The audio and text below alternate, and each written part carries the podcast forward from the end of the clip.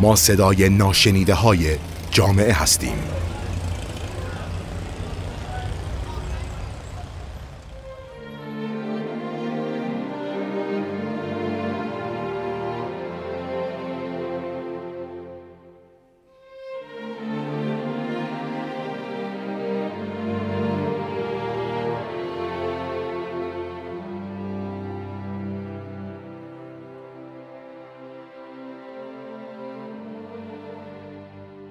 سلام میترا نوری هستم مشاور و درمانگر. در این بخش در مورد یکی از بیماری های روان به نام افسردگی با شما صحبت می کنم وقتی صحبت از افسردگی میشه وقتی یه نفری در اطرافیان ما از افسردگی گلایه داره همیشه انتظار این رو داریم که تصویر ظاهری خاصی رو در اون فرد ببینیم.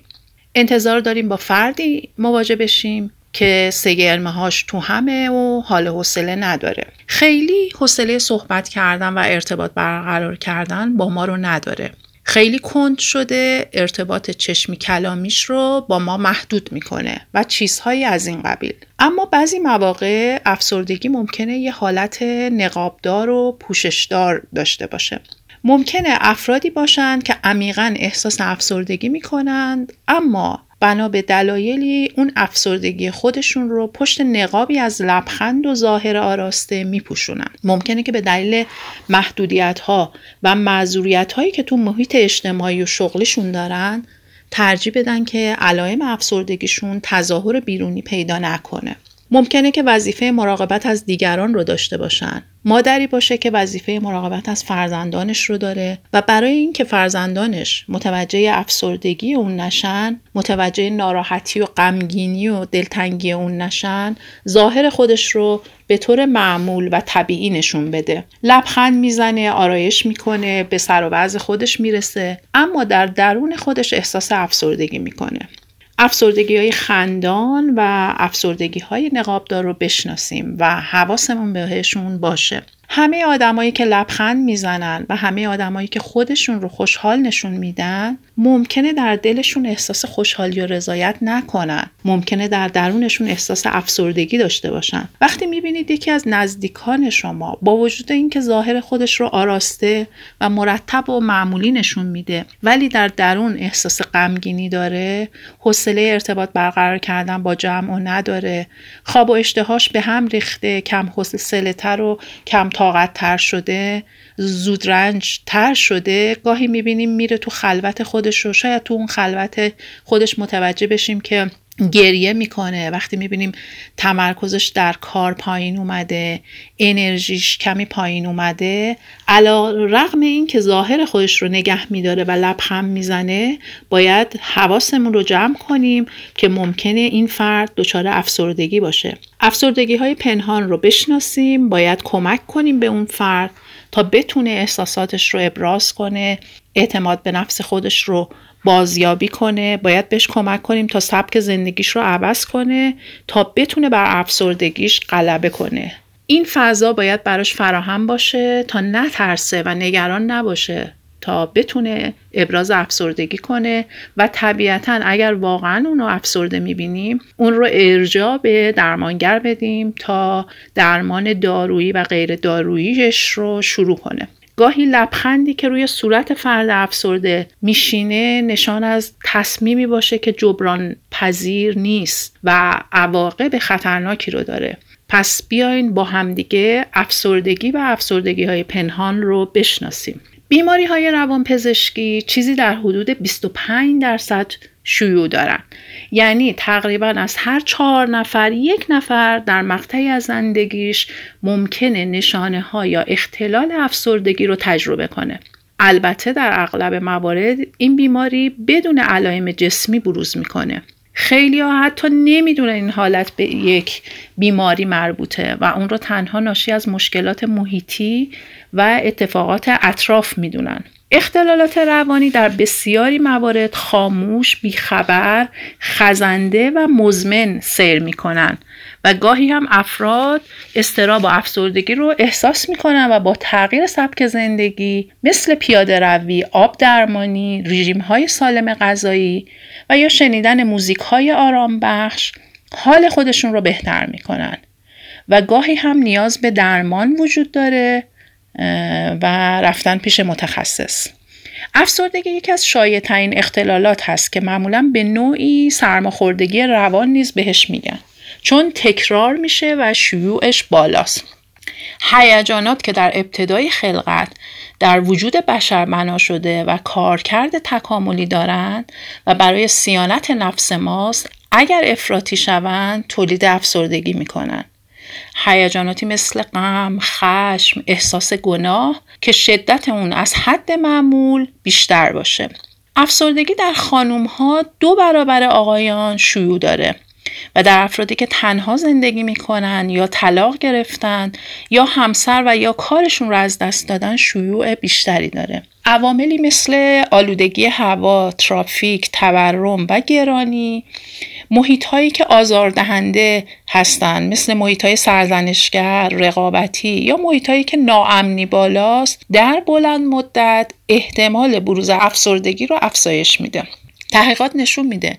والدینی که افسردگی دارن ارتباط چشمی اندکی با کودک خود دارن کمتر لبخند می‌زنن زود از کارهای کودک عصبانی میشن و احتمال اینکه کودکشون به استراب و در مراحل بعد به افسردگی دچار شه دو تا سه برابر افراد فاقد این ویژگی هست افسردگی یکی از بیماری هایی هست که اختلال جدی در کارکرد افراد ایجاد می‌کنه و به اصطلاح بار بیماری بسیار بالاست و فرد مبتلا ساعات و روزهای زیادی رو از دست میده. افسردگی بر روی هر بخشی از زندگی شما تاثیر می‌ذاره نه تنها روی خلق و خوب بلکه روی افکار حافظه و تصمیم گیری شما و حتی چگونگی افکارتون نسبت به دنیای اطراف.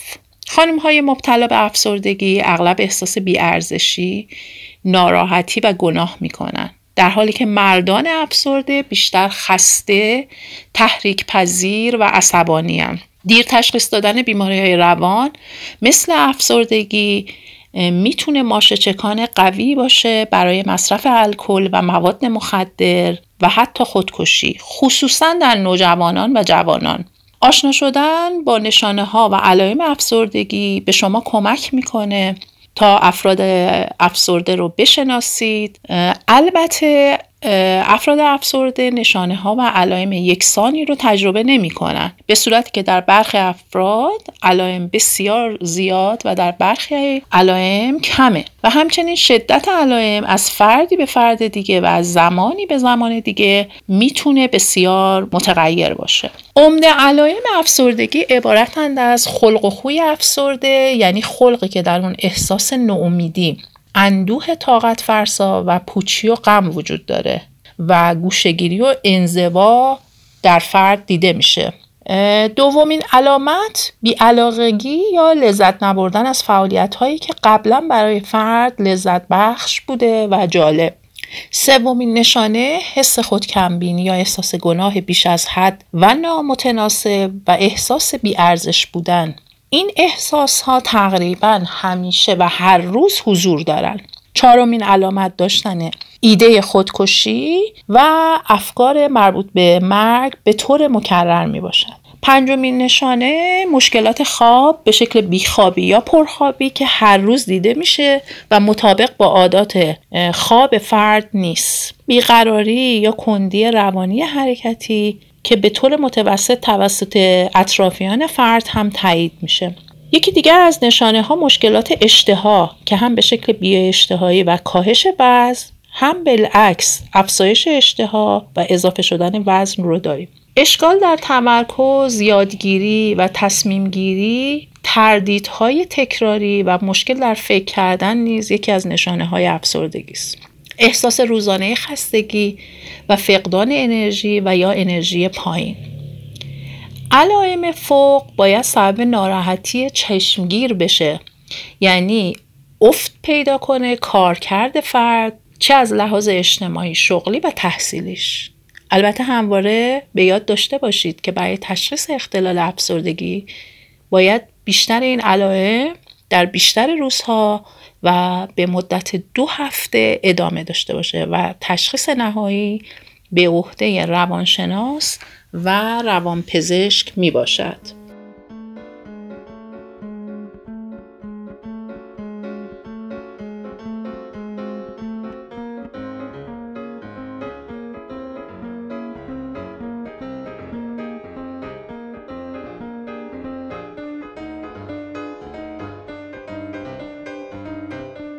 در این بخش به قسمت هایی در مغز اشاره می کنم که افسردگی در اون اختلال ایجاد می‌کنه و شما هم به نوعی اون رو در خود احساس می کنید. اولین مورد آهنگ هیجانی ذهن یا مود هست. هر کدام از ما آهنگ هیجانی خاصی در ذهنمون حاکم هست که به اون مود یا خلق میگن و به طور معمول تا حدودی در شرایط طبیعی در حالت آرامش، رضایت و امید هست. ولی افسردگی می‌تونه خلق ما رو منفی کنه و غم و ناامیدی و کسلی و درماندگی رو جایگزین احساسهای خوب بکنه. پس ما می‌تونیم اگر این هیجان ها درمون شدید شد اونها رو هشداری بدونیم. دومین مورد این هست که ذهن ما به طور طبیعی به رویدادهای بیرونی رنگ متناسب با اون رویداد رو می‌زنه. مثلا شما به مجلس عروسی که میرید ابراز شادی می‌کنید. وقتی به مجلس ترهیم میرین حتی اگه گریه هم نکنید حداقل ابراز ناراحتی رو می‌کنید. افسردگی باعث میشه این حالت در ما تغییر کنه و تناسب از بین بره. بنابراین می‌بینید که آدمای افسرده در مهمانی در پارک در عروسی هم غمگین هستن. مورد بعدی وزن عاطفی رویداد هاست به این معنی که ما وقتی عروسی برادرمون هست خیلی خوشحالیم. عروسی پسر داییمون که باشه بازم خوشحالیم. عروسی همسایمون هم که هست ما مقداری خوشحال هستیم. اما مقدار این شادی به یک اندازه نیست. یعنی وزن عاطفی ذهن در حالت عادی باید متناسب با اون رویداد باشه. ولی در افسردگی فرد وزن عاطفی منفی زیادی به رویدادهایی که خیلی هم مهم نیستن میده. مثلا دو تا دانشجو رو در نظر بگیرید سر یک کلاس مشترک می‌خوام برن و دیر می‌رسن. استاد به اونها تذکر میده و از دست اونها ناراحت هستش که دیر رسیدن و نظم کلاس رو به هم زدن. و این دانشجو هم خودشون ناراحت میشن. اما یک ساعت بعد فرد اول در ذهنش میاد مسئله رو کنکاش می‌کنه و علت ناراحتی خودش رو پیدا می‌کنه سهم خودش رو به عهده می‌گیره حتی شاید بره و از استاد معذرت خواهی کنه. اما حالا فکر کنید که دانشجوی دوم یه کمی حالتهای افسرده داشته باشه. تا مدت های زیادی که این مسئله رو به یاد داره و به دل می‌گیره و اصلا هم نمی‌تونه حلش کنه و مدامم با خودش گفتگوی درونی داره که این برای من خیلی گرون تموم شد. این رویدادها ما رو یاد چه آدم هایی میندازه؟ آدم هایی که خیلی کینه ای هستن و کینه توس هستن. یعنی کسایی هستن که به رویدادهای متفاوت وزن عاطفی منفی سنگین میدن و به این دلیل هم نمی‌تونن با اون کنار بیان. پس اگر کسی رو در دور برتون می‌شناسید که از این احساس ها داره یا خودتون هم این نشانه ها رو دارید یک کنکاشی در مبحث افسردگی انجام بدید. مورد دیگه این که حافظه و توجه انتخابی میشه. یعنی در افسردگی فرد بیشتر منفی ها رو انتخاب می‌کنه. در نظر بگیرید که از ده تصمیم فردی که دچار افسردگی شده نه تا تصمیمش با موفقیت عملی شده. فرد احساس شادی نمی‌کنه برای اون نه تا بلکه بابت اون یه مورد که ناموفق شده خشمگینه و ناراحته.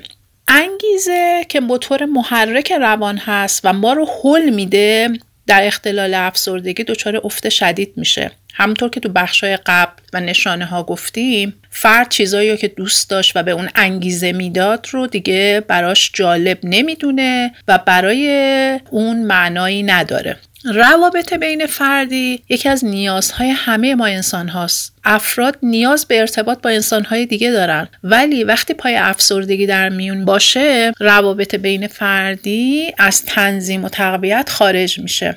حتی در پردازش بوها هم اختلال به وجود میاد. حساسیت زیاد به بوها یا اینکه حتی بوهای خوشایند برای افرادی که افسرده هستن لذتی به بار نمیاره.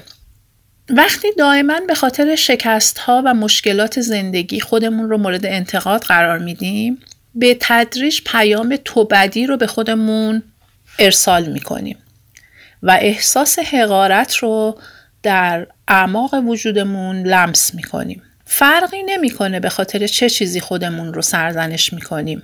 بلکه زمانی که این رو ادامه میدیم زندگی رو به کام خودمون تلخ می‌کنیم و دنیا رو برای خودمون جهنم می‌کنیم. باید اندیشی ها برچسب زدن ها تفکر همه یا هیچ نادیده گرفتن جنبه های مثبت مقایسه های ناعادلانه قسمت هایی هستن که به اونها خطاهای شناختی گفته میشه و باعث افسردگی میشن و یا در اون سر طیف در آدم های افسرده همه اینها وجود داره.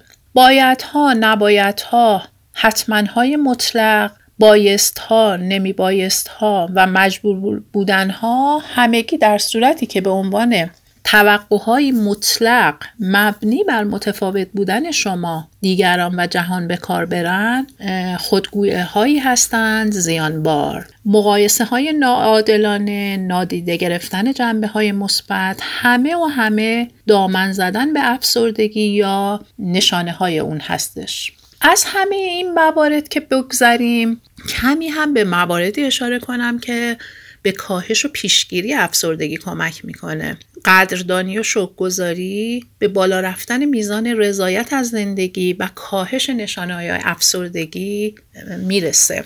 کمک به دیگران نیز در پیشگیری و کاهش این اختلال کمک کننده هست. آلفرد آدلر از روانشناسان بنام به بیماران افسرده می‌گفت هر روز فکر کنید چطور می‌تونید یک نفر دیگر رو خوشحال کنید. زیرا اندیشه خوشحال کردن دیگران ما رو از تفکر در مورد خودمون باز میداره و بزرگترین عامل نگرانی و ترس و اندوه ما انسان ها اندیشیدن درباره خودمون هست. ارسطو به این نوع برخورد خودخواهی روشنگرانه میگه زیرا که خیرخواهی دوستی و عشق ویژگی انسانه. لازم نیست مصلح اجتماعی بزرگی باشیم که بتونیم دنیای بهتری بسازیم بلکه همین که دنیای خصوصی خودمون رو بهتر کنیم خدمت بزرگی به خودمون اطرافیانمون و جهان هستی کرده ایم امیدوارم این مباحث برای شما مفید واقع شده باشه و از اون سود برده باشید.